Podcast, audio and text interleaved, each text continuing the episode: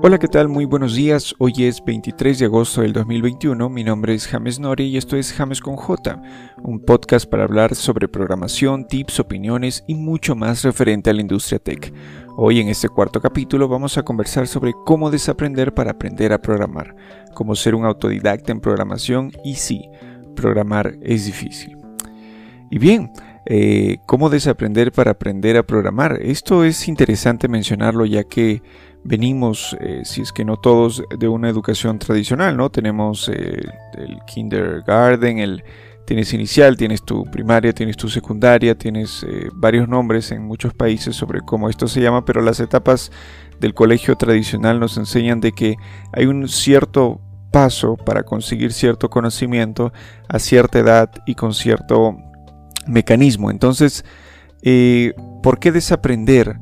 A veces es que este mecanismo, si bien funciona y si bien es algo que existe y no va a dejar de hacerlo, eh, cuando ya somos adultos, somos personas de las cuales tenemos que valernos muchas veces de nuestros propios recursos para aprender algo, hay que desaprender que esta es la única manera de hacerlo. Hay que quitarnos de la cabeza que tenemos que ir a un lugar, que con ciertos años podemos desbloquear cierto tipo de conocimiento o que hay que tener a alguien al frente para aprender algo.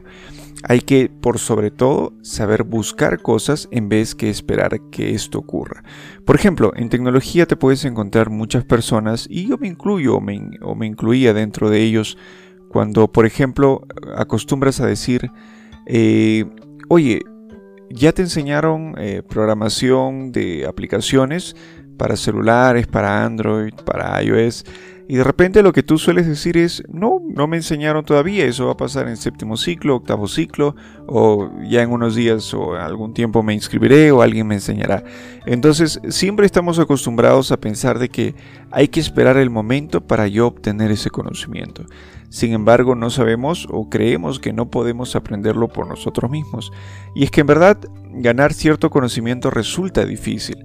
Yo lo entiendo, yo lo eh, ser un autodidacta no es algo que ocurre de la noche a la mañana. Por eso es muy importante crear nuestras propias herramientas. ¿Cómo es que creamos nuestras propias herramientas? Pues hay que entender cuál es la manera que tenemos de aprender. Algunos aprendemos de manera audiovisual, algunos aprendemos de manera escrita y muchas otras eh, maneras didácticas de hacerlo. La idea es que te acomodes a tu ritmo, que busques la mejor manera y todo comienza con un simple how to cómo hacer algo y cómo googlear a esa cosa dentro de tu buscador, cómo entrar a YouTube y decir cómo aprender a programar y entonces ahí comienzas. Ahí comienzas a hacerlo de manera gradual y encuentras tu ritmo. Te va bien aprendiendo en videos, hazlo. Te va bien en libros, también hazlo. La cosa es que poco a poco descubras tu ritmo, descubras tus pasos y es que no hay una manera adecuada o algo prescrito que podría decirte o que puedes encontrar por ahí. Lo importante es que tú mismo aprendas a desbloquear el conocimiento y desaprendas que tienes que esperar un tiempo para hacerlo o alguien para que esto ocurra. Eh, a mí me funciona mucho cuando quiero aprender, por ejemplo, hablando de tecnología, un nuevo lenguaje, me funcionan mucho los libros primero. Entonces, siempre suelo recurrir a la documentación oficial. Por ejemplo, quiero aprender Python eh, o cuando lo hice, recurrí mucho a su documentación oficial, ¿no? donde dice documentación en su página web. Eh, y primeros pasos, siempre hay una, una, parte donde dice primeros pasos. Entonces ahí es donde comienzas, cómo instalar Python, cómo correr tu primer hola mundo, cómo funciona su compilador y este tipo de cosas. Luego trato de buscar un libro eh, por ahí en, Google, no voy a decir dónde porque creo que, es un poco pirata hacer estas cosas, pero bueno, eh, es mi manera, ¿no? Busco un libro sobre Python, investigo, googleo un poco y eh, me baso en ese libro. Estoy ahí un tiempo y de repente ya paso a YouTube, que es una de las otras fuentes. Entonces, dentro de YouTube busco ¿no? algo ya más específico, ¿no? como por ejemplo, eh, qué son las listas en Python, cómo hacer un array en Python, que es lo mismo, qué son las clases, quizá un tema que ya no entiendo del libro, lo busco más específicamente en YouTube. Y luego, para, eh, ya para hacer un poco más concreto mi conocimiento, ya puedo optar o podría decir que puedo optar por algo de pago. ¿no? Hay estas escuelas online y si me permite la recomendación, yo te recomendaría de que si quieres enfocarte, porque los lenguajes llega un punto en donde ya tienes que buscar el enfoque, ¿no? ¿Qué parte te gusta? Eh, por ejemplo, hablando de Python nuevamente, tenemos la ciencia de datos, las aplicaciones de escritorio, tenemos eh, la parte de desarrollo web en el backend. Entonces tienes que ver qué más o menos lado te gusta para poder ya ir por ese camino. Y en Udemy, por ejemplo, puedes encontrar buenos cursos ya para tecnificar este conocimiento, o sea, un conocimiento técnico sobre algo técnico. Esa es una manera que yo tengo de aprender. Y lo importante de todo esto es saber organizarte. Tienes que organizarte siempre para saber cuándo vas a aprender y cómo vas a hacerlo y qué vas a aprender en ese momento. Y por sobre todo tener la disciplina de cumplirlo. Eh, otro método que puede funcionar mientras estás aprendiendo es el método Pomodoro. Es un método que quizá ya has escuchado te han comentado. Se trata de estudiar durante 25 minutos y tomar un intervalo de descanso de 5 minutos. Después de estos 5 volver a estudiar 25 Así, hasta después del cuarto intervalo, tomar un, descanso más prolongado de 15 y regresar. Ahora, eh, esto lo divides por sesiones, ¿no? Cada sesión de Pomodoro dura 25 con 5 y ya sabes que después del cuarto hay un intervalo de 15. Pero en fin, la idea de esto es de que cada 25 minutos tú puedas dejar a tu mente que ah, procese lo que estás aprendiendo. Y esto es muy importante. Dejar, de que, dejar a tu cabeza, dejar a tus pensamientos que se ordenen, ordenar tú tus apuntes, tus programas y de manera que este conocimiento pueda ir calando poco a poco dentro de ti. Programar es difícil. Eso es algo que lamentablemente dentro de la comunidad actual el marketing de estas escuelas de programación online te dicen, eh, aprende a programar en 20 minutos. Eh, paga la suscripción y en un mes conseguirás tu trabajo y de repente vemos publicaciones en Twitter, yo no sé si malintencionadas de personas que dicen gracias Python, gracias PHP, gracias esto y publican fotos, carros y cosas, cuando en verdad eh, si bien eso puede ser cierto, es un camino que demora mucho tiempo conseguir, porque recuérdalo, si programar fuera tan fácil como se supone que es o como creen que es, todo el mundo lo haría, ¿no? ¿No crees?